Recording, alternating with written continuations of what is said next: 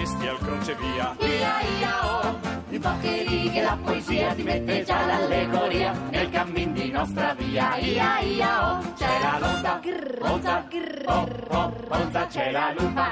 Umba, umba, umba, c'è il leone, one, oh, oh, one, la divina commedia, ia ia oh.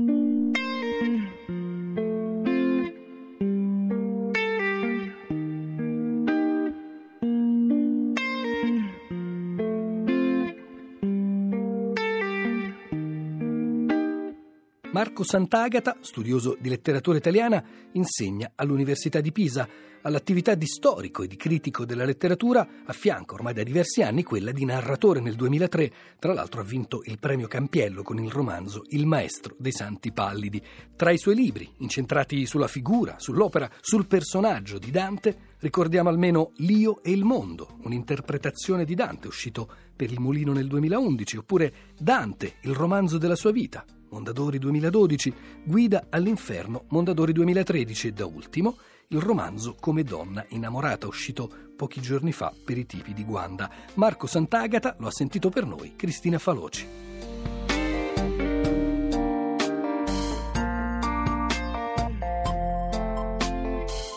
Sant'Agata, alla luce delle sue ricerche, come si rivela la persona di Dante anche al di fuori della sua opera? Come una figura piena di contrasti, di luci e di ombre, una figura che ha avuto una vita travagliata che cerca di salvarsi in qualche modo. È questo che dato direi che emerge con maggiore evidenza. Lui si è impegnato in politica e gli è sempre andata male in realtà.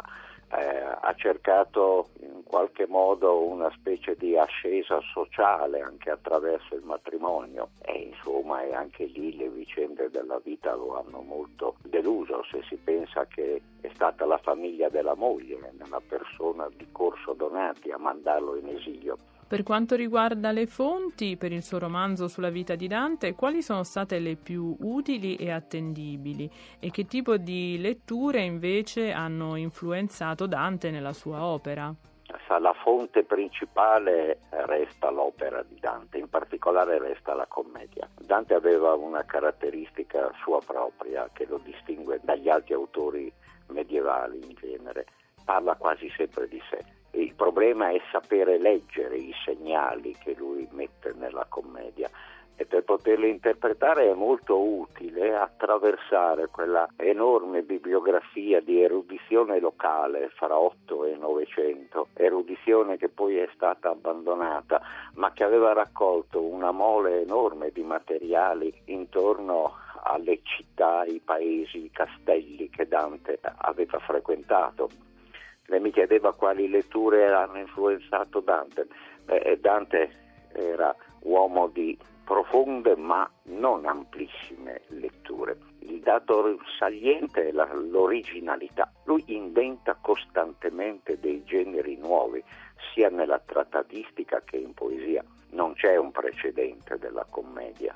Marco Sant'Agata, lei sottolinea in particolare il legame tra l'attività letteraria e quella politica di Dante. Dante pensava veramente di eh, incarnare in sé questa completezza di aspetti, cioè lui era un cittadino letterato, un protagonista del suo tempo diciamo che noi lo leggiamo anche in questo modo perché ci autorizza a leggerlo in questo modo, ma non dobbiamo poi esagerare nell'attribuire alla sua attività di poeta politico una valenza che agli occhi di Dante non doveva essere tale, cioè Dante è sempre molto legato al particolare, al presente, all'attualità. Scrive per un pubblico che gli è vicino, per un pubblico di intendenti. Poi il tutto viene calato all'interno di una struttura unitaria formidabile che trasferisce il tutto su un altro piano, ma nel suo farsi la commedia è vicinissima agli eventi, vicinissima alle cose. Da questo punto di vista direi che Dante è veramente un unicum nel panorama medievale, cioè eh, nessun altro mette insieme autobiografismo e cronaca attuale. È un mix questo che fa saltare tutte le regole in qualche modo. Lei ha accennato al protagonismo di Dante, al suo egocentrismo in qualche modo. Anche nel suo ultimo romanzo, Come donna innamorata, Marco Sant'Agata, lei torna sulla figura di Dante, in particolare sulla vicenda umana e poetica che lo legò a Beatrice. Anche questo, come appunto dice Dante di se stesso, fu un incontro da predestinato?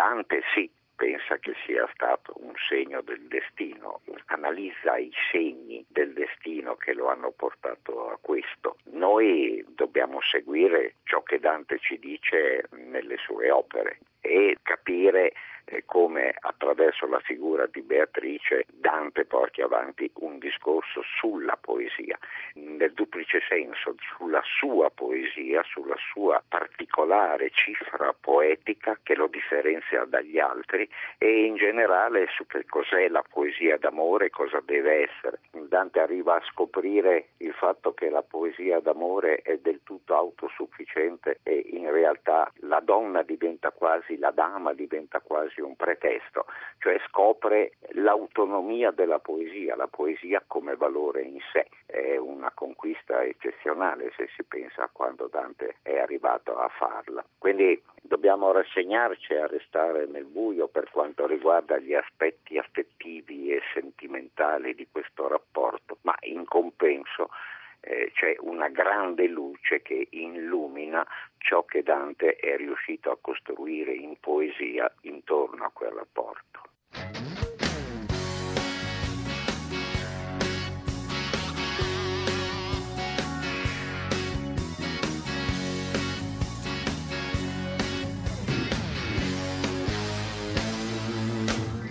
Spiriti bianchi e spiriti neri noi evochiamo l'anima di Dante Alighieri, spiriti neri e spiriti bianchi, noi evochiamo l'anima di Alighieri Danti. La non c'è però, speriamo che...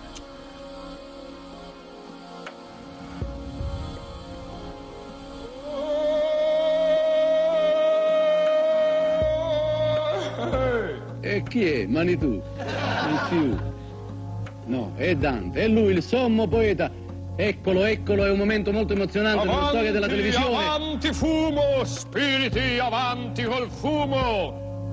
Avanti fu... Eh, Ora no. basta. E il signor... Oh, Dante Alighieri, la vediamo, finalmente la scorgiamo.